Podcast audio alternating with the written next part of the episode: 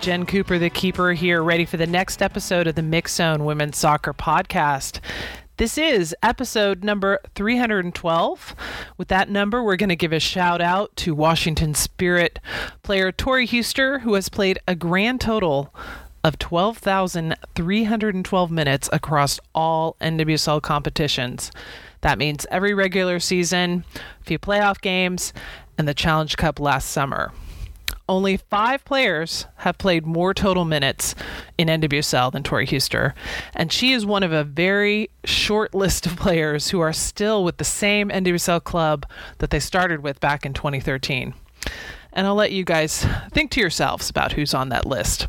Meanwhile, two chats today with the same person. So it's a two part chat with my friend Dan Lauletta from Equalizer Soccer.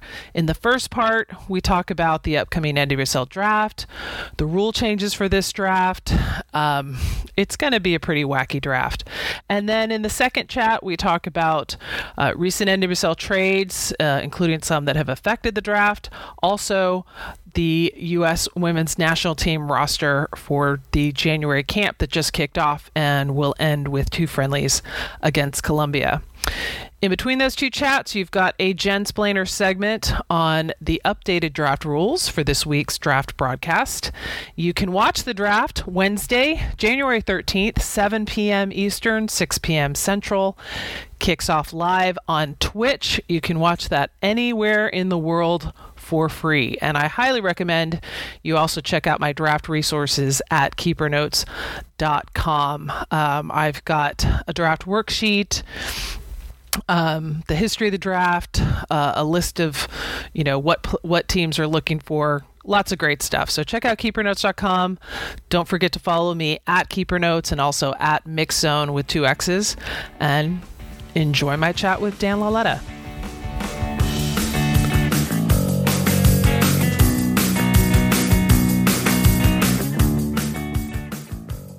Right, Jen Cooper, the keeper, here with Dan Lauletta from Equalizer Soccer, uh, my favorite partner in crime, or rather, partner in in being cranky about women's soccer. Sometimes also positive about women's soccer, right? Dan, we're not always cranky, are we?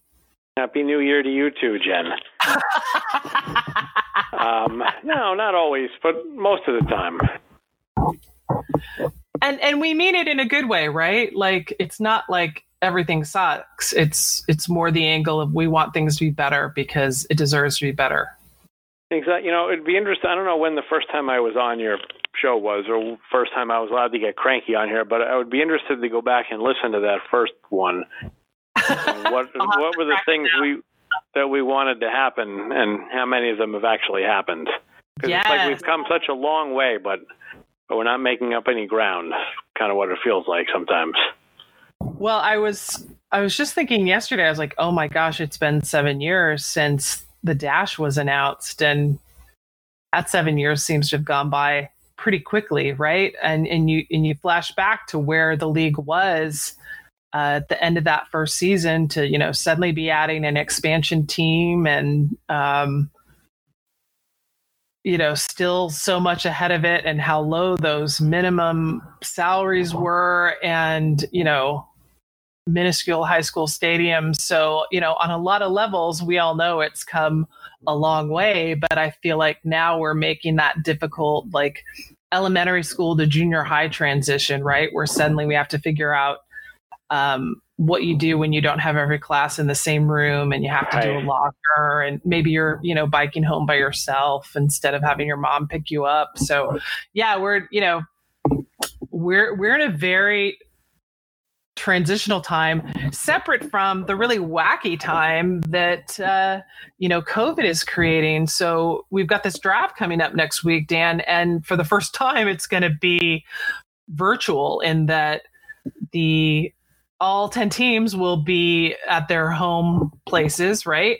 Uh, they'll i guess they'll all have a war room somewhere in their offices and all zoom calling into the league and then also our broadcast um, set up at the studios in Florida. So you won't have a real live draft floor, right? You, you can't really have somebody walking around making a last minute uh, trade. I guess that'll, you know, it'll all be on the phone. Um, you know, you won't have that environment that we've really seen take place the last couple of years take shape where you know players are there to get to be named to go up on stage and get a scarf and have people cheer for them right um, so it really I, is, I don't really know what to expect.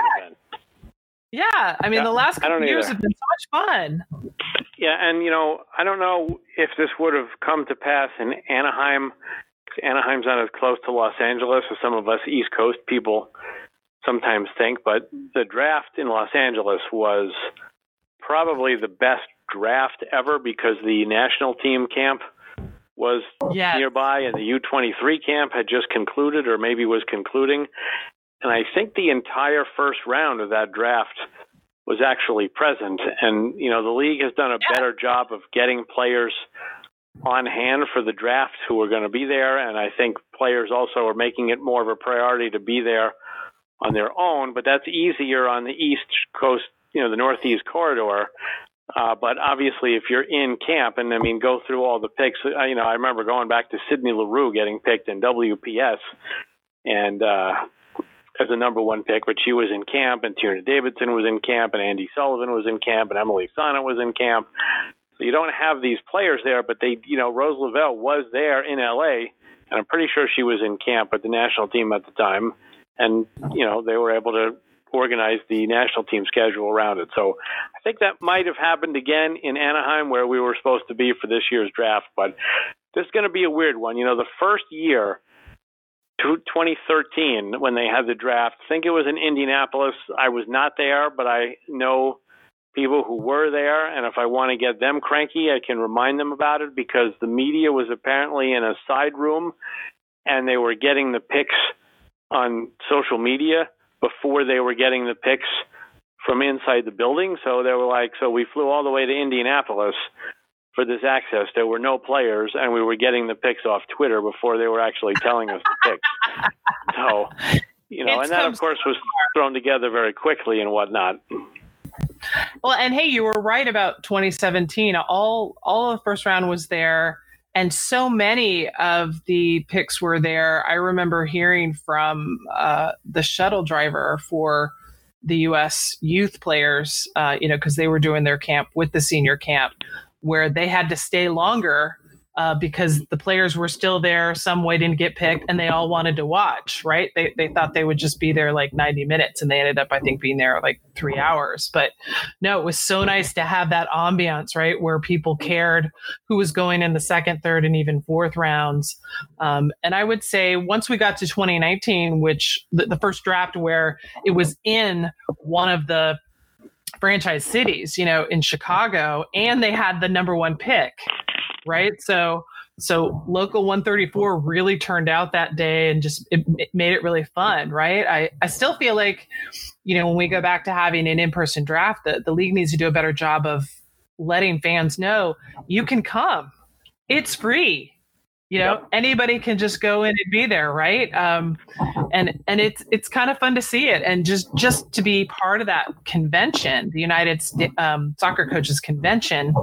I, I'm going to miss that being an in person event this year because that's really, you know, not just for us in media, but coaches, anyone involved in soccer operationally or retail or whatever um, it's kind of the one time where all those ple- people are in the same place at the same time. So you're walking through this convention center. It's like, oh, well, you know, there's Megan Rapinoe, and oh, there's Yeah, you know this former player for the NWSL who now does this, and you know, like I I thought it was so cool to meet so many former NWSL players, and then you know all the coaches, and everybody seems to know everybody, and yeah, it's it's a lot of fun. So this is going to be a really interesting not just draft in terms of who gets picked, but also production on Wednesday because our studio will be in Florida. You got the league office, you know, doing their thing, and then you've got the 10 franchises doing their thing. And of course, then people getting picked, um, hopefully being able to zoom in um, to to say say some Yeah, the- words. So the convention is the convention is awesome, and what people should re- realize about the convention when it returns, hopefully next year, is that you you can register and it's kind of expensive, but you don't. It's really not that many areas that you need to be registered to get to. Like you said, the draft is free. I mean, you can't go on the convention floor, you can wander around the convention center and mill around with soccer luminaries, women and men as well. Yeah. So I mean, yeah. it's a it's a ton of fun. I didn't realize when I went to my first one was I think 2010, which was that famous WPS draft, which by the way was very well attended by both players and fans. I don't know. I don't remember what the if there was a national team camp or if just none of the people picked were there. Um, I want to say Tobin Heath was not. Maybe she, I don't remember if Tobin was there or not, but yeah. you know, I didn't realize what a great event it was. Yeah, she was number one. And yeah. oh, Hara was there, and Cheney was there, and uh, you know, Alyssa Naeher was in that draft, and she was there. And the whole first round wasn't there, but a, a, a lot of them were certainly there. So yeah, the convention is is outstanding, and uh, this might be the first time that it's a good thing that the league only has ten teams. Because imagine if you were doing this with like a thirty team league and trying to do it all virtually. You know, and I've talked to a few coaches about the trades and whether they think there'll be more or less or earlier or what have you. And there have already been a decent number of trades. I would say, off the top of my head, a few more than usual to this point. Um, but you know, and they all say that there's still talk going on, and they expect more moves, but that some of the smaller moves. You know, when like we're sitting there at the draft and like, "Ooh, Rory Dames is at the Thorns table. What does that mean?" Um, and then the Thorns call timeout, and you start to wonder, like, what's the trade going to be? And then it winds up not happening. But you know, those little conversations, you know, or the conversations over a over drinks the night before, where you know some passing comment can lead to some big development going down. Uh, those things might not be happening, but I still think there will be significant numbers uh, of moves. And I feel like most of them will play out before the draft actually kicks off. And it, it's kind of nice that for the first time, the draft will be an evening event since it's not part of the convention. They were able to do in the evening. So you've got kind of that whole workday, right, for them to hash things out as opposed to we've generally had a morning draft. Um, and, and I think a lot of the time, even even when we hear about them during the draft, they've been they've been oh, done oh, right. ahead right. of time right. But also with uh, you know the rule change that you know anyone who's completed their eligibility is eligible to be drafted even if they didn't declare kind of you know throws throws a rock in the pond right? Endless ripples coming from coming from this rock. And so a lot of players a lot of coaches are having to think well I could take this player who's going to be really great, but I don't know if I'm going to have her this year, this summer, this fall, next spring, or ever right? So I, I feel like there could be uh, less of a willingness to trade picks because you don't know with as much confidence if you're going to ha- see that pick in your camp this year, unless maybe you're talking about the top round, right?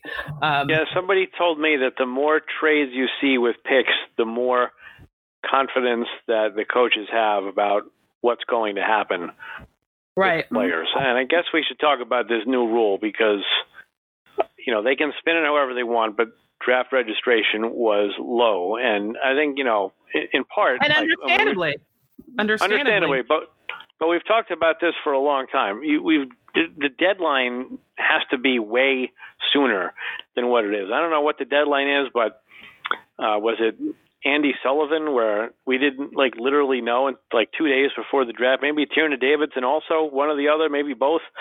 Like and and there's, and there's no right. reason for them to declare any sooner. And as I've said before, you know, if I have a deadline of Monday, you know, maybe I'll do it Sunday, you know, probably right. Monday morning. exactly. So. That's what deadlines are for. Well, this is the first year they moved up the deadline. So it's actually Monday night for the Wednesday night draft as opposed to Oh wow, Tuesday, that's a long opposed, long window there. As opposed to Tuesday night for the Wednesday morning draft as it's been in, in the past. But you still have a good point. Like, right, you know, we, we need to know sooner um, for the coaches for the prep for for everything, mm-hmm. right? For media, you want to be able to release, hey, these are the mm-hmm. people that have declared. And of course, this year with NCAA saying, hey, those of you that didn't get to play this year, or even if you did, if you want to, you know, you're given a waiver to extend your eligibility because you know they're not getting able to play NCAA championship till the spring, and you know that's I have to say would still be a question mark. So there are a lot of players that are probably going to want to get another season under their belt unless there's something else you know, in their future close up that like, hey, no, it would make sense for me to go pro now, right? Um, and we have to remember too, just having that extra year of eligibility doesn't mean you have an extra year uh, that's paid for. Um, if you're only on a half scholarship, that means you still got to come up with that other half, right? Um, and you still have to be enrolled and taking X number of hours. And you know, there's there's all kinds of rules that come with it. So there are people where it's like, you know, it, doesn't make sense for me. I don't have that money to stay in school. I'm, you know, I'm ready to go pro. Um, but what we don't get to know again because that that registration deadline's kind of late, and now you don't even have to register. Is well, who is intending to do what? So it's going to make Wednesday just chock full of surprises, which is, I guess, all the more reason to watch. Yeah, I suppose it is. You know, hopefully we'll get to a point where it's a no-brainer to register, right? Nobody ahead of the NBA and the NFL drafts as well. They're gonna, you know, it's, uh, whether you're underclassmen are going to come out early, yes, like in the case of Trevor Lawrence. But nobody doubts that Trevor Lawrence is going to play in the NFL because that's, you know, if you're if you can play in the NFL, you play in the NFL for the most part, right? Same in the NBA, and it's not quite the same. Yeah. That's partly because of the money and partly because of the European option. I wonder if the players who are going to be somewhere between players 18 and 25, 26 on the roster. And what I mean by 25, 26 is players who just kind of hang around as reserve players. For a long time, it was hard to get those players in because there wasn't enough money in it. And now I think it might be difficult to get those players in because you have to make a decision here. Do you want to spend a year in COVID protocols – to maybe be on a roster, to maybe get on a game day roster during the Olympics, to maybe get in a game or two here and there, and realize that the likelihood is that you know your career is a year or two or three, or maybe you go somewhere in Europe and play in front of even less people. And you know, if you're in France and you're not in Lyon or PSG, you get blown out by those teams all the time. Or do you just say, you know what, I've got a nice degree, it's just not worth it for me to go and do that. And uh, you know, I think the coaches really have their work cut out for them to figure out who wants to play, who intends to play, and then you know, there I guess there's the loophole where a team could be like, well, I don't really want to go to this city, so I'll just wait it out and then I'll sign as a discovery player. Now you have to be pretty good in order to pull that off, right? I mean, that's what happened right. with Casey Casey Murphy. Not not exactly for that reason, but she had already signed in France, and we speculate that maybe Sky Blue didn't realize that the rule had changed, and once she, uh, you know, once Sky Blue lost her right, she signed on as a trialist with the rain and then you know they lost their two keepers in pretty short order, and she's been the starter ever since, and, and now got traded, but um, she's in North Carolina. But yeah, it'll be really interesting to see. I think you'll see the teams go even more localized, kind of like the Rory Dames, um, you know, template where you know after the top picks, he takes local players that he thinks will stay around and and that he can develop. Um, but you know, uh, one of the coaches told me that the new new column in the spreadsheet this year is timeline, meaning when might this player show up? 2021, you know, May of 2021, 2022, or May of 2022, because if they're, you know, if they're going back to school for the full year, then that can spill over into May. There's also, right. by the way, some talk some of the U20 players are going to come out into this draft. Now they do have to register because they're not seniors, so they're not automatically eligible. Because don't forget, I think last year was the first year. You don't even have to be a senior. You, as long as you're out of high school, you can declare for this thing. So it's going to be a very, very unusual draft. And the drafts have been getting more unusual because it's been harder to get roster spots.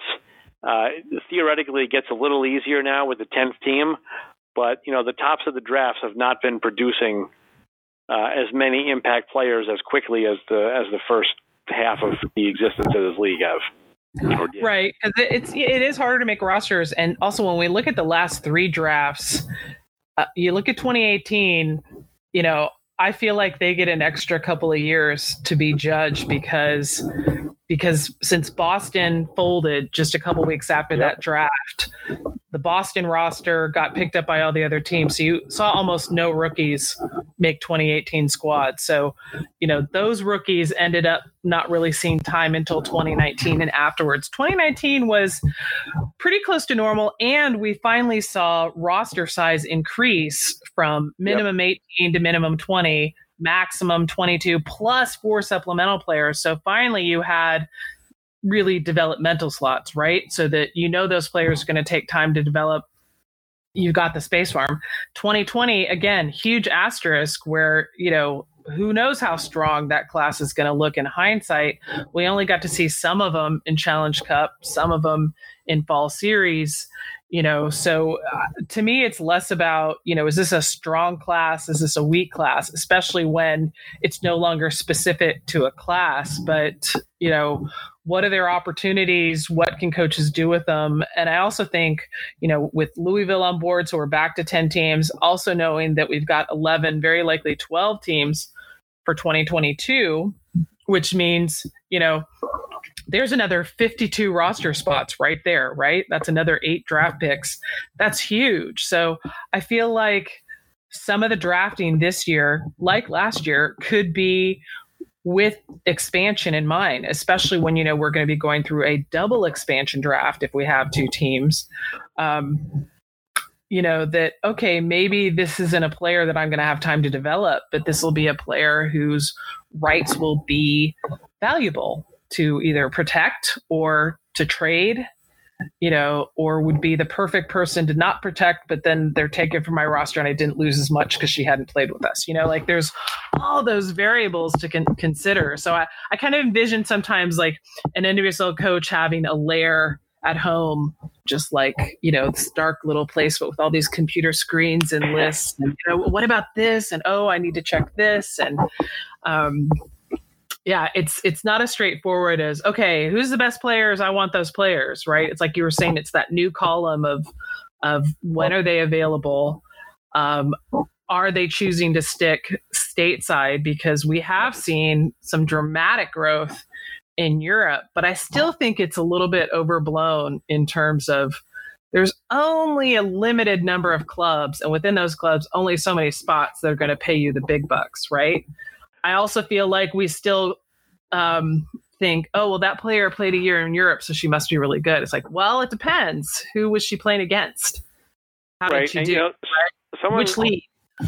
Someone, someone gave me an interesting perspective, though, that if you are a player who is going to be like a third or fourth round pick, or maybe an undrafted player that can hang with a team, and if you think that realistically that your career will be, say, two to four years, and that you're probably not ever going to get a look from the national team, you have to make a decision about what you want to do with those two to four years. And yes. some players may consciously decide, you know what, I don't want to fight for a roster spot in the NWSL. I would rather go play in Cyprus, or I'd rather go play it in the middle or bottom of the French league, where you know what, I might not, you know, I might not get to glory. I might lose 9-0 to Lyon, but I'm going to be there, and for the couple of years that I have this career, I'm going to play. I'm going to get to see parts of Europe, and yeah, I'm going to have fun. it's a perspective I never thought of before. Right. Yeah. Um, and I think we we've even seen that in the past with uh, you know American players before MLS you know really found it its footing of like, well, you know, national team's not looking at me, so why don't I go spend a couple years in Europe? Um, yep, absolutely. And, and, and if you can use it and get better, that's great. But you know, if, and as the infrastructure's know, gotten better, knowing that they're they're not just you know they're not just at a you know a club that's treating them crappily. I mean, like I think about the stories. was it Danielle Foxhoven? Uh, yep. You know, in the book Under the Lights in the Dark. You know, just having a very bizarre experience with that that Russian club. Um, but so much, so much more resources being put into women's soccer. So I, I think it, it, might be a thrill too to be part of something new. You think about the the players that are part of the first women's Real Madrid squad, you know, or the first Manchester United squad, um, or like I, I mean, I think too Samantha Mewis, you know, getting to help Man City win the FA Cup, right? Like that's that's a famous competition and be like, wow, I played in that. I helped win that. You know, the just Absolutely. different experiences. Another factor that'll add to the weirdness about this draft is that, you know, 2020, I'm not going to say that it didn't happen because it happened and, you know, the Dash got their trophy and the, the Thorns got their, like, mini trophy. But is how much continuity is there roster wise from 2019 to 2021? Even if you have most of the same players, like, did you, was there enough soccer played in 2020 that you can say, well, we developed this or we did that? So I don't know. I almost feel like everybody's starting from scratch on some level. Like, yeah, the rosters are going to be different in terms of talent talent level, but I almost feel like some of what has been built in places like North Carolina and Portland and Chicago might be neutralized a little bit by the fact that there just wasn't a whole lot of soccer being played in 2020. And you know, you look at you know, like Megan Rapinoe didn't play at all. Carli Lloyd didn't play at all. You know, other players weren't there very much. So it, it's you know it's going to be hard to pick up where teams left off, and I think it's pretty clear at this point that the Courage, I expect them to still be competitive, but they are no longer head and shoulders the best team in this league, at least on paper. So there's going to be some opportunity there. Uh, so really interesting to see which teams can pick up and start playing well quickly, as opposed to you know, because I, I don't think we're coming out of the box with North Carolina winning, you know, seven in a row or whatever it is. No, that's a really good point. Um, you know, they've lost, I think, at least half of their starting lineup since the 2019 final. And when you look at how consistent their roster had been for the, the previous three years, that's that's a stunning. And change. remember when the Uh, remember when the Reign had their two straight shields and they got upset in the final both years by Kansas City, and then the next year, uh, you know, they lost that home opener to Sky Blue, and they wound up missing the playoffs. And w- the underrated player on that team who retired, who ironically enough is back in the league, but Stephanie Cox was the left back. And Uh-huh. know, they had lost. They, they didn't lose. They didn't lose Kim Little right away, but they lost some other key players. And it was clear they weren't going to be as good, but they were a little bit worse Keelin maybe than we thought. Keelin Winters retired. Sorry, sorry, say it again. Keelin Winters retired from that squad. Yeah, Keelin Winters retired and Cox retired, and maybe one other player. But anyway, Jaelene Hinkle Daniels, that is a much bigger loss for the Cars than anybody wants to probably admit at this point. I mean, you t- talk about like an all-world solid left back who could get forward, probably had the best left-footed service this side of Megan Rapinoe, maybe even better, more consistent anyway than Megan Rapinoe in the league. I don't think that that is a really, really difficult loss to overcome. You know, Mewis obviously is tremendous and may or may not be back. Dunn got moved on and they brought in some other players, but I think they are going to really miss Jaelene Daniels as their left back. Oh, definitely. And I think it's important too. You got to look at each club, uh, you know, roster by roster, because uh, some are wildly different from end of 2019 or even from Challenge Cup, um, and and some a, few have have remained kind of stable. Um, of course, 2020 was an interesting year, but I'm so glad that we had the fall series to follow Challenge Cup, so that you had more more practice, more games, more chance to to test players, and and you see stuff like okay, North Carolina signing Riley Vasden and Havana Solaun because they were able to test them in real games in the fall series. Yeah, it, you know, again, it would be nice if we could have some sort. I don't know about a fall series, but uh, you know, they're doing the Challenge Cup again. I would like to see in future years the Challenge Cup work more like the Open Cup, so you could, you know, intersperse the games a little bit here and there. Yeah. Obviously, there's a good reason why they're doing it the way they're doing it this year. Uh, yeah, that, yeah, it would be nice to have more opportunities to to develop these these players. Because yeah you're gonna like uh, i think we've mentioned this before but you're gonna have someone and we're gonna look back in five years and say hey remember the fall series when that player was discovered? Or hey remember we thought after the fall series that player would be great and it hasn't worked out question yeah, or you know, down the line, women's Concacaf Champions League. Uh, you know, I remember Yes. Dynamo. Dynamo early on, they would always use Concacaf competition for their players that weren't getting minutes in MLS. Right? They they just didn't rate it as highly. But it's like, hey, here's a way to test that player. You know, and and we need more opportunities for teams to test players. Um, well, Dan, let's take a, let's take a quick break, and then we'll come back. We'll talk about some of the recent trades, and we'll also talk a little bit about the U.S. Women's National Team roster that was just announced for January camp.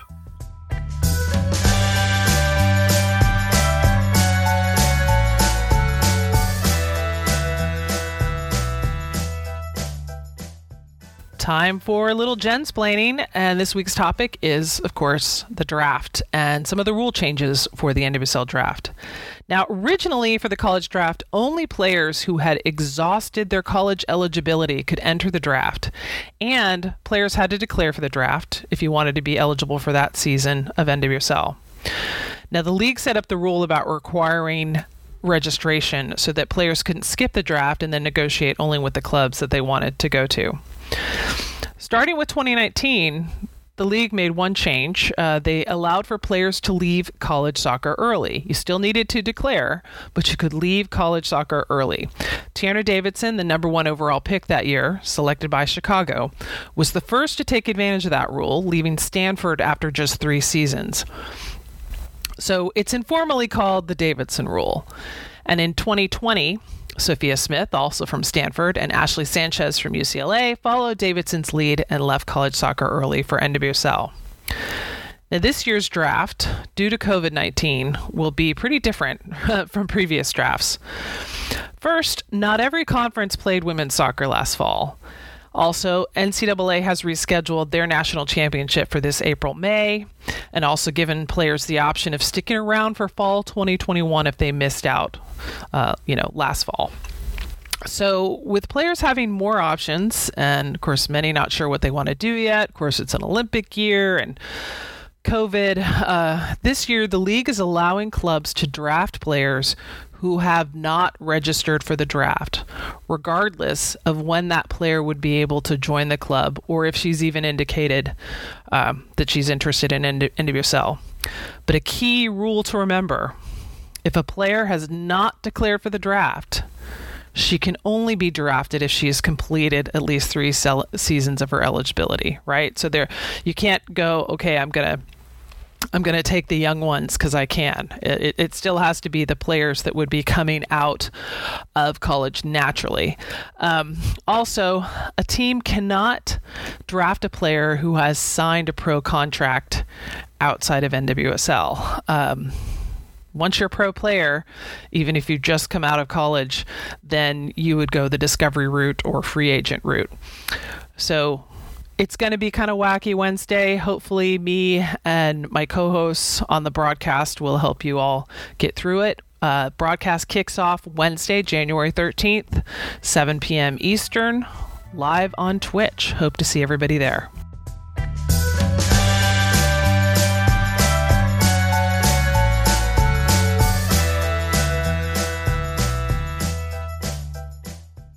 And we're back. Jen Cooper and Dan Lauletta from Equalizer Soccer after having a couple of beers, a couple of uh, shots, shots of whiskey, you know, to celebrate Not enough. to, to celebrate Louisville's entrance into, or it's, and it's Louisville. I was taught, not Louisville, Louisville.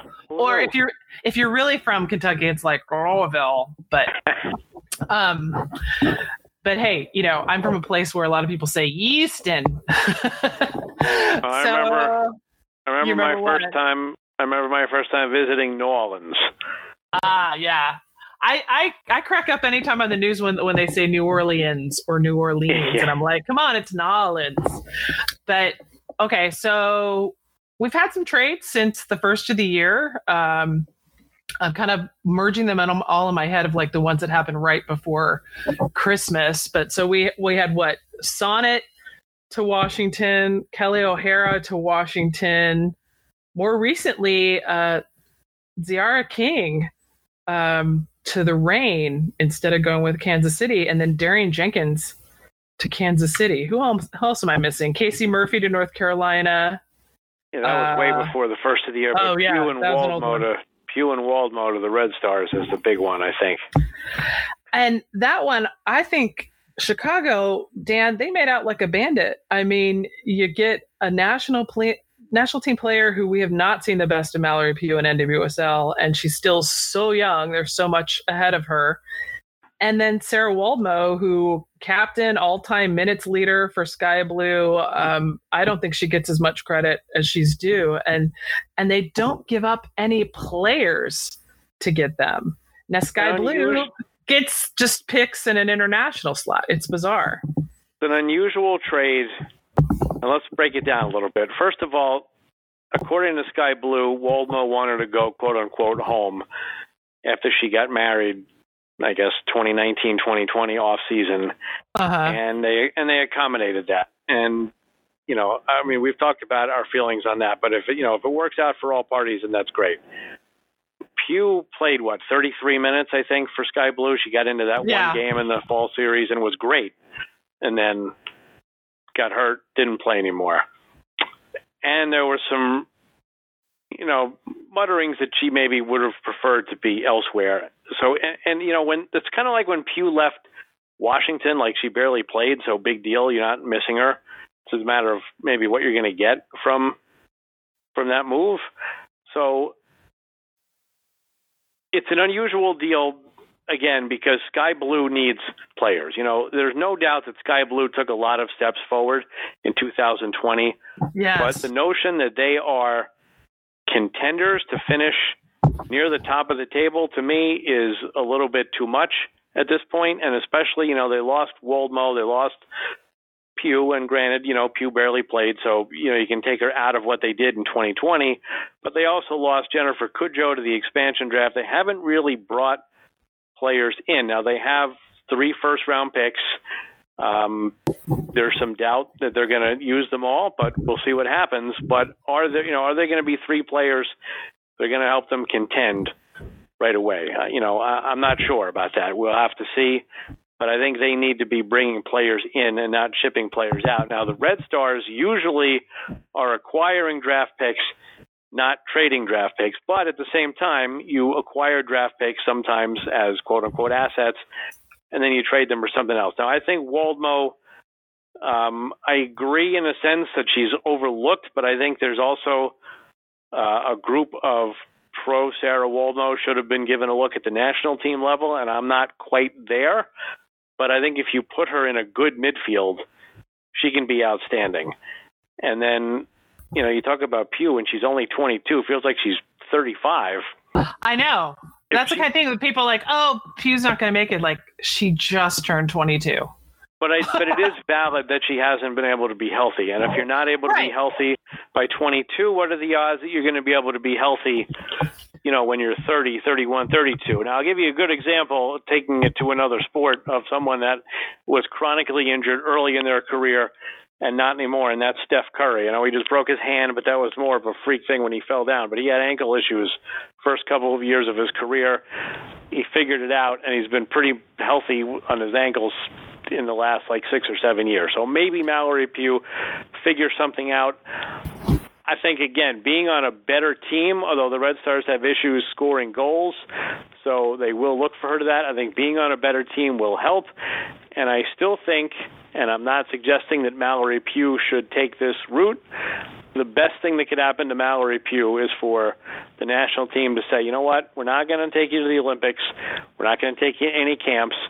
You spend the year being a pro soccer player every week, play well, play every game, play well every game, and then we will get you back in. Like January camp 2022, you've got a spot as we get ready for the next cycle. But we're not taking you to Tokyo, and we're not going to have you keep shuttling in and out. We want to have you finally just be a soccer player. Now, again, if I'm Mallory Pugh, I don't want to hear that. I want to go to the Olympics. Yeah, yeah. But I think the best thing that could happen for her in the long term would be for her not to go to the Olympics and just be able to play with the Red Stars, play as often as she can, as many minutes as she can.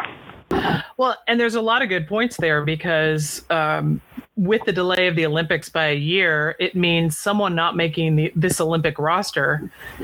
It only means they're two years away from the next World Cup, right? It doesn't Yep. mean three three years away. It's just two years away.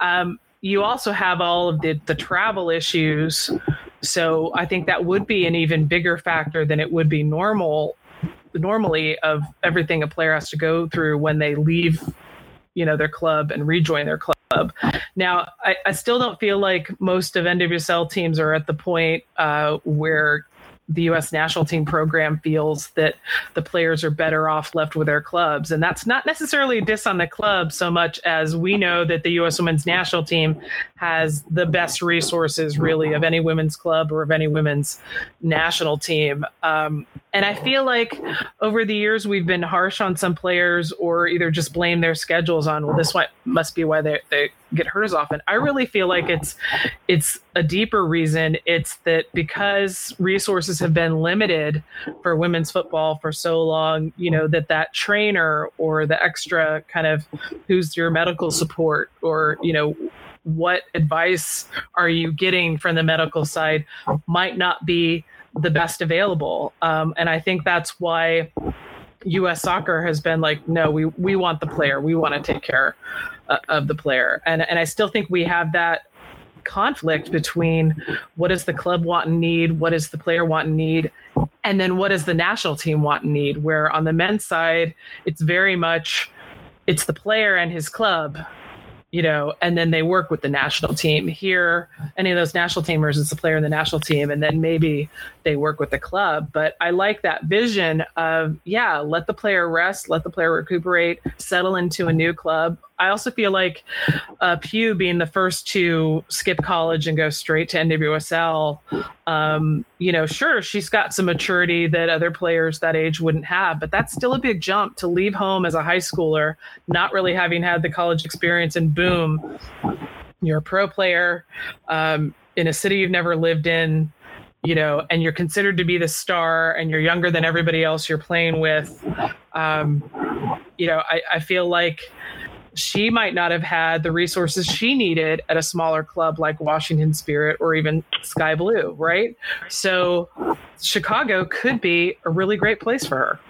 And she got to Washington as that team was kind of falling apart. It was right mid 2017 and they had been to the final in 16 but they never got they were never even decent again after that until last year when or 2019 I guess when Richie Burke took over so that was that you know that couldn't have been easy for a player like Mallory Pugh. But to your point in the comparison to the men's game what does it all come down to? Like everything else it comes down to money because on the men's side the clubs are making these guys filthy rich. So of course they're going to have um, loyalty to the club even though yeah they want to play on the national team. But you know and it, of course the national team and the NWSL clubs have kind of a dysfunctional relationship of sorts uh, but you know, I, I I see what your point is about the national team having the best resources, and you know, we just heard Vlatko Andonovski say that he was monitoring uh, Rapinoe and Lloyd throughout 2020, even though neither one of them have played anywhere since the She Believes Cup, which is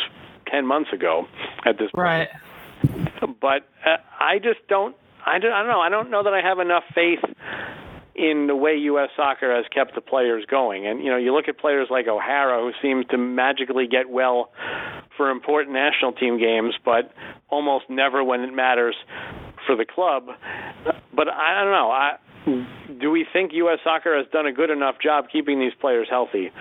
for 12 months a year, or is 12 months a year too long? I mean, it's you know, on the men's side, we always want to play more games, more games, more games. Do we need to play less games for some of these players because they never get a break? You know, I always say, you know, the fall games after the NWSL season, like give Becky Sauerbrunn six weeks off instead of calling her Yeah. for these friendlies in November, and nobody wants to do it. And I, you know, again, back to money because they get paid by the match. You know, they get paid extra money when they play in matches. So. I don't know. Do you think U.S. soccer's done a good enough job with it? Well, I, I think they do when they have the players, but I but I think they're kind of ignoring what the player you know the player's overall travel schedule and that it can't all be about the national team camp. Like you're saying like hey becky sauerbrunn doesn't need to come in for another pair of low level friendlies when you've just finished a World Cup, right? Like obviously she's contractually uh, deserving of some of that, or in some cases obligated to that. But yeah, there there are times where you could say, "Hey, we're calling in other players," like that that December 2019 ID camp where World Cup players contractually had the month off, which is what you need. You've got to rest after a year like that, right? Um, and so they had a camp that was others you know so you're helping develop the pool. Um, i like that the roster for the netherlands game uh, in late November was a mix of World Cup players and some younger players, and we're also seeing um, you know a little bit of that mix continue into this January roster. So, I mean, I wasn't really surprised by anybody that was named to the January roster, but I was pleased that it was a mix of the usuals with some fringe players starting to come in, like Aubrey Bledsoe you know, as goalkeeper, Kristie Mewis getting called in again, Sophia Smith getting called in again, um, and then of course you have the the older names coming back in like Megan Rapinoe, Carli Lloyd. Um, Press was ill in December, so they're letting her recuperate. Heath has decided to remain with with Manchester United. Um, but it's you know it's it, it's a mix of things. Um, what were your thoughts you know on that on that camp list when it came out? The same as yours for the most part. Obviously, Morgan announcing that she had COVID right before the roster came out makes the list of forwards look kind of thin because no Morgan, no Press, no Heath. I was struck by a couple of the names that were left off the roster. Uh, you know, Pugh being one of them. And remember when we left off back in the spring, Pugh hadn't made right. She didn't make the She Believes roster, but she was with the team, I think, but didn't uh-huh. make the roster. And I think Andonovski had given her some, you know, some things to work on. But I, you know, the Casey Short thing just still baffles me. You know, I want to be in a fly on the wall when she talks to the national team staff and finds out why she can't make big rosters and why she's not getting called into these camps. Her name wasn't mentioned. Um, you know, I know that some think she's over, you know, that I have her overrated. I think she's tremendous as a one-on-one defender. Uh, so that is one name that I'm curious about why she can't crack in on a regular basis. And uh, Kristie Mewis, you know, if Kristie Mewis continues to play the way she did in 2020, she is absolutely a mainstay through the next cycle. She was so good last year, and she looked so comfortable when she got on the field against the Netherlands late last year. And yeah. uh, I, I would love to see it continue because I really think she is loaded with talent. I remember the first uh, NWSL game ever. I, she might have been playing outside back for FC Kansas City or maybe a winger in the midfield. She stood out within like two to three minutes about how good a player she was, and then it kind of went sideways on her. But um, you know, I spoke to her at some point last summer, and she basically admitted, you know, I wasn't giving it my all. I was, you know, I was cheating myself, and and I, and I stopped doing that, and it it absolutely shows. And it would be it would be great to see the sisters start in the same midfield in, a, in an important game at some point. Yeah, that would be so cool. Uh, it's I think last time we saw that was what March 2014. Did they start together back then? They they may have in that one game, you know, that famous five three loss. Right, right, right. the Sermanni bloodbath game. It's a great legacy to have. But I mean, they were on the field together, you know, the other day. But um, I'm also I'm kind of surprised also that Mewis uh, and Lavelle are on the roster because I I don't I wasn't sure about the travel situation between Europe and the United States, but apparently they've they've got it figured out. So they're coming, and that, that's a good thing. One thing I was kind of hoping though was since this is not a FIFA window, right? This is where I was kind of hoping um, that we would treat it the way FIFA rules are supposed to treat it, where you know your club doesn't have to release you. So I, I would have been like hey you know let rose stay with man city and you know tobin stay with man u and that kind of stuff and that you you, you know think that they worked that into their contracts when they went over there? I'm sure they did. I'm sure they did. Because i remember asking both of them Mewis and Lavelle on their Zoom calls when they got introduced at Man City about camps, and I was asking more because of COVID nineteen, which was I think the restrictions were even more so back then. You know, are you basically the question was, are you giving up the chance to come to camp because you're going to be in England? You can't necessarily go back and forth. And they were basically like, "Now nah, we'll be available for any camp." And I was like, "Yeah, right." But apparently uh, they were right. I was wrong. But uh, I would not be surprised if when they went over there, they said, "Look, you know, I got to be there for the national team." And you know, yeah. that's, yeah. that's one of the. And honestly, if I were those teams, I'd probably have gone with it at this point. And not not forever, but for a chance to get Sam Mewis on my team at Man City, I'd, I'd you know, what are you she going to miss? Two games maybe? Right, right. Yeah. Like I, I don't see those clubs complaining. I just feel like it sets a precedent um, that could be a problem down the road. Similar to, you know, let's go back in time early 2015, Abby Wambach saying she's sitting out the end NWSL season. We know, we know that if it happened in any other sport, um, that someone be like, well, then you don't get to, you know, go to the big national team event that's coming up this summer. And so then three years later, when Christen Press didn't have a club, Jill Ellis made a point of, I'm not calling you into camp unless you're actively with the club training at the highest level because that's you know that's not how you build a team. So one of the most important know. moments i think of jill ellis's coaching tenure certainly in the second cycle. The other names by the way on this list rapinoe and lloyd. Rapinoe is what 35 and lloyd is 37 38 neither Correct. one of them have played since march. You know lloyd uh, seemed like she was training to play for sky blue and picked up an injury. Nobody quite knows what the deal was with Rapinoe, who got some TV time in the Wubble that the WNBA put on.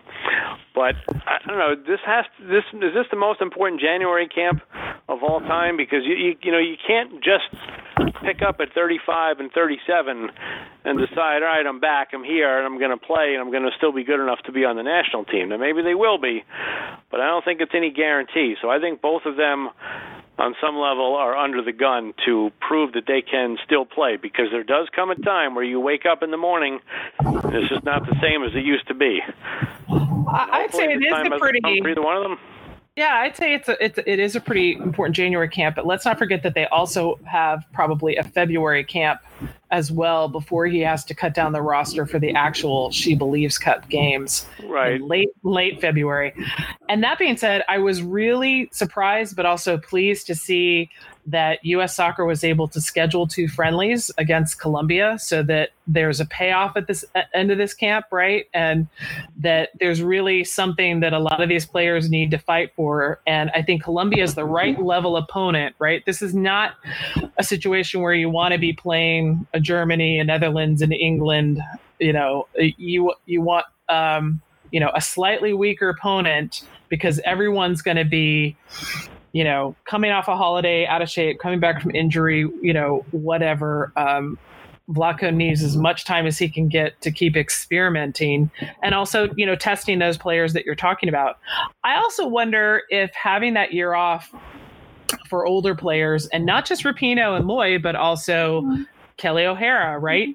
Uh, what 32, Sauerbrunn 35, um, Heath 32, Press 32 uh, any of that time, I think that rest is is huge, right? Because it's oh, never absolutely.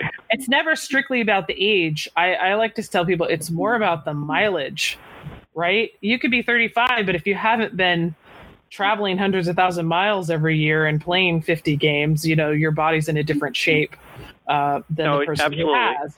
Everybody reacts differently to these things and you know what? Some maybe some of them get complacent with a year off and just don't get back into the groove again of yeah, traveling. yeah.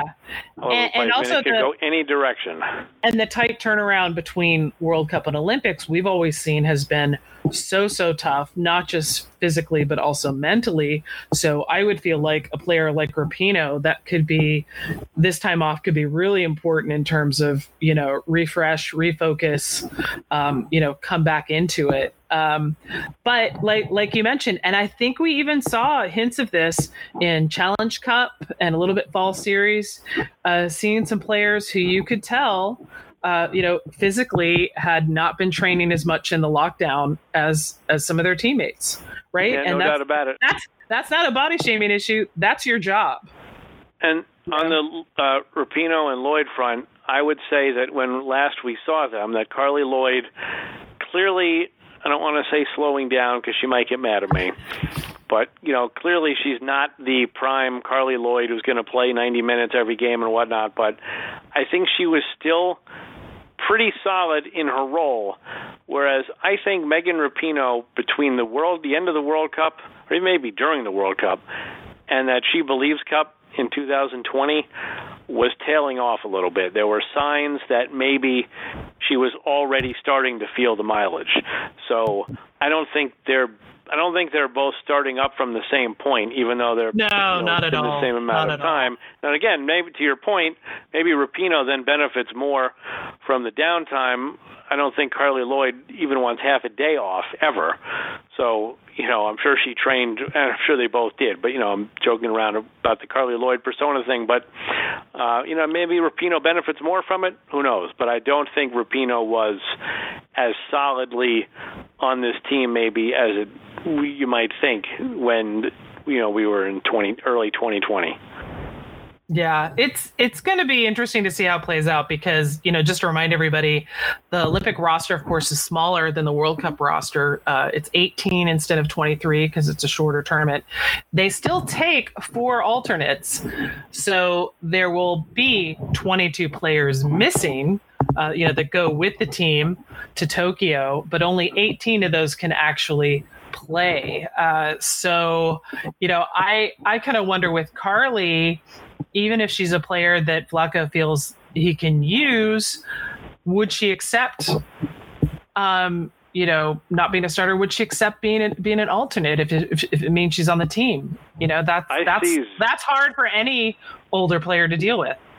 I see zero benefit to taking her as an alternate unless there's an potential that there's actually an injury with a player ahead of her on the depth chart because she's not Right. going to be there for the next Olympics. So, why you know I would rather take a younger player as an alternate. That's just myself. Would she accept it? That would be a lot of fun to find out if she was going to accept that.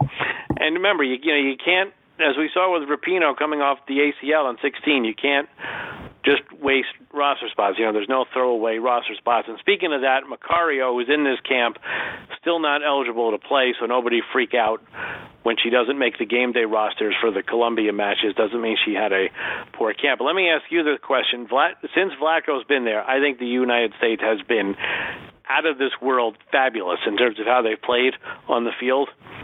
Would it behoove them to get beat before they get to the Olympics, or in the group stage of the Olympics, maybe?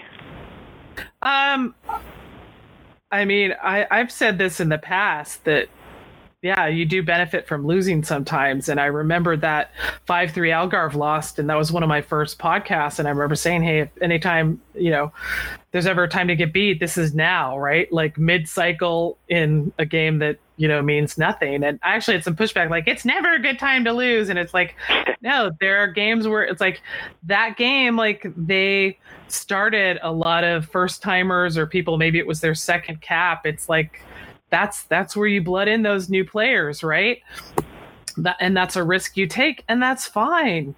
You know that it's you know your career shouldn't be on the line. Of course, that's a whole other discussion with then what happened with with Tom Sermanni after that tournament. But I, I feel like that that's why Colombia is such a great opponent for the two friendlies, where you know it's it's a team that also won't be in really good shape, a team that plays differently, um, and and there's no you know it's just friendlies right that they can even if they did lose it's like hey you know we've been on break it's been covid right but they can learn from it right um, Yeah. it's different if it, it's different once you get into i think she believes or uh, you know olympic first round but i I do feel there's always something you can gain from a loss. And when you look back at some of the US history, like the 2008 Olympics, they lost their first game and they Yep. came back and won the whole thing, right? You know, it, it's like we know that sometimes this team has dug itself a hole, but once they dig that hole, like they come back 10 times stronger. You know, you think about that Brazil quarterfinal,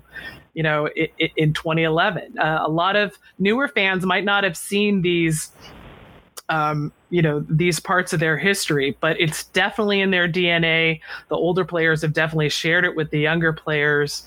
Um, I don't think you have to lose. you know, but I, I don't think it's a risk to lose to have that that experience, right? I think the challenge for Vlatko and any U.S. national team coach is, you know, how do you create a, the right challenges for these players at the right time? Because when you are the best at your game, you know it's hard to find good opponents and you know looking at she believes we know that you know england said last year they didn't want to come back you know france started doing their own thing you know so uh, but but I think it's good for the tournament, right? So we get some different people. We get uh, you know Brazil's coming back, but I think we're going to get Canada, which I'm so excited about because even when Canada's not at their best, like the history between those two teams just makes it a really great battle. And we know so many of the Canadian players because of NWSL. Yeah, Canada's got to win some of those games, I think, for it to be as exciting yeah. as I would like it to yeah. be. But it, you know, there yeah. is history, and as you said, we know the players, and it's good for Canada because they don't play enough, and they don't play enough good matches either when they do play. But on the losing front, you know, there's that famous closed door scrimmage before the Dream Team left for Barcelona in 1992 when a, the college kids beat the Dream Team, and there's been this forever debate ever since about whether or not Chuck Daly threw that game to light a fire under the Dream Team, who obviously ran roughshod through the Olympics and were never challenged in that tournament. But it, you know, that's a, you know, one of these, you know, is it an urban legend or did it really happen? But they did lose the game. Nobody was in there to see it, so nobody really has any insight into it. But, uh, you know, it's, uh, you know, talking about, you know, just like psychological ploys with your players, that's, that's one to look back on. So, I mean, I don't think they need to lose either, but I don't think it would be the worst thing if it happened. Well, because you can gain so many uh, you know lessons and experiences. Right. And even you know, 2012, weren't they down two nothing at the Olympics to France yes, in the first game in like a half hour? Yeah. Yeah. So they didn't lose the game. They, yeah. They came down back and won the game, one, but four, two, yeah. Yeah, but maybe that had the same impact. Like, whoa, you know, this is for real.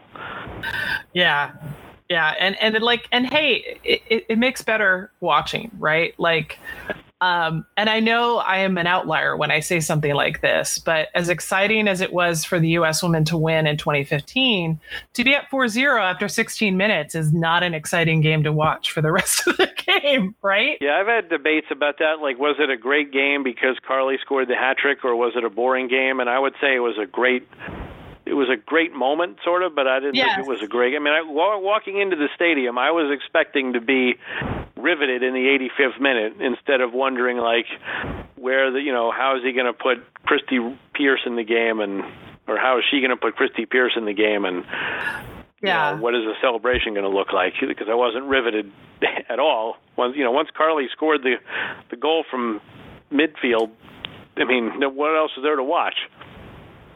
Well, and 2019, right? Nobody scores till the second half. It's pretty tense, right? You know, and, and then you get the the clincher with Rose's goal.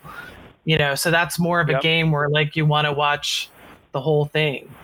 Um, even the Spain, yeah. even the Spain game in 2019, which I was not at, but watching on TV, like, you know, 75th, 80th minute, you're like, what? Could this happen? Like, could Spain actually pull this off?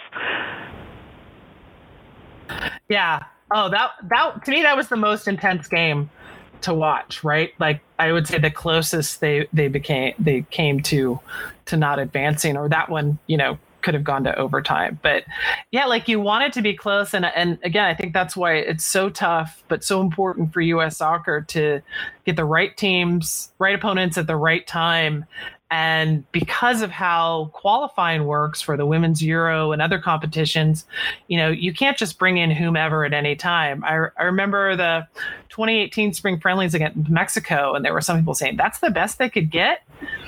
And when I checked the FIFA rankings, everybody ranked above Mexico was in the middle of World Cup qualifying that FIFA weekend. So, yeah, that was exactly the best they could get.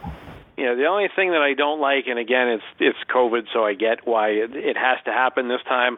The back-to-back games against the same opponent, when it's a yeah. team that's not as good and not as fit, not as deep, sometimes the second game can be pretty rough because Andonovski can pretty much change up everybody, and they're still going to be better than whatever the best is that Colombia has to offer. So hopefully, Colombia can stay competitive in both games because those second games it can be rugged.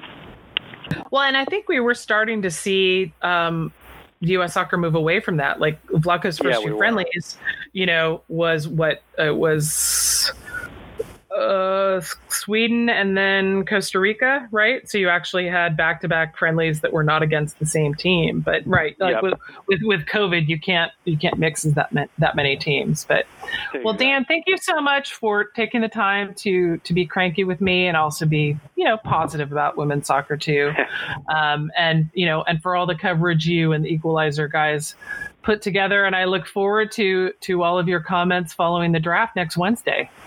Well, I look forward to. Uh, I guess I have to watch your broadcast now because I'm Yes, not going to be at the draft. So, because every year you're like, "Well, go back and watch it and notice this," and I'm like, "Yeah, okay, whatever."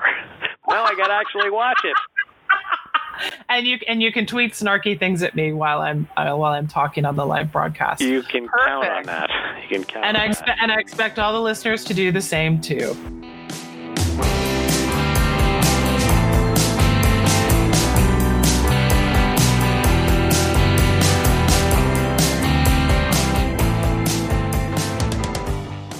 All right, time to wrap it up at the back four first, foremost. And I keep saying it, but the draft broadcast is this Wednesday, January 13th, live on Twitch, starting 7 p.m. Eastern, 6 p.m. Central. 4 p.m. Pacific. That covers all the time zones that have NWSL teams in it. Check out keepernotes.com for links to draft history, rules, worksheet, etc. Um, and I'll, I should be putting some more stat posts up there as well. And if you want to keep up with recent trades, player acquisitions, also, you know, who's on what team, because there's been a lot of movement lately, and there's probably going to be a lot more as we get closer to the draft, even on draft day. Uh, definitely, you want to bookmark the Google sheet that I have up at Woso Nerdlinks on keepernotes.com that shows you NWSL rosters by club. And I'm almost finished putting together the 2020 NWSL Almanac, which will have all of Challenge Cup, Fall Series, uh, updates to the player registry, more photos, um, lots of great stuff. You can pre order it now if you go to keepernotes.com. You can also buy the previous one at a discount or the Challenge Cup booklet I put together. Of course, that Challenge Cup booklet is Houston Dash specific. And last but not least, I'm so excited that we will have some U.S. Women's National Team friendlies this month coming up pretty quick at the end of their January camp. Both games against Colombia, Monday, January 18th, 7 p.m. Eastern on Fox Sports 1, and then Friday, January 22nd, 7 p.m. Eastern on E ESPN 2. Both games being played in Orlando. Limited tickets are available with social distancing and all kinds of, you know, protocols in place. Uh, if you want more info about those tickets or the game in general, check out ussoccer.com. All right, that's it for this episode of the Mixxed Zone Women's Soccer Podcast. Thanks to everyone for listening. Thanks to Jacqueline for the really sweet tweet last week about my uh, um, memorable 311th uh, podcast. And many thanks, as always, to the Beautiful Game Network and to Sean for making this podcast possible. But now she's anybody's girl.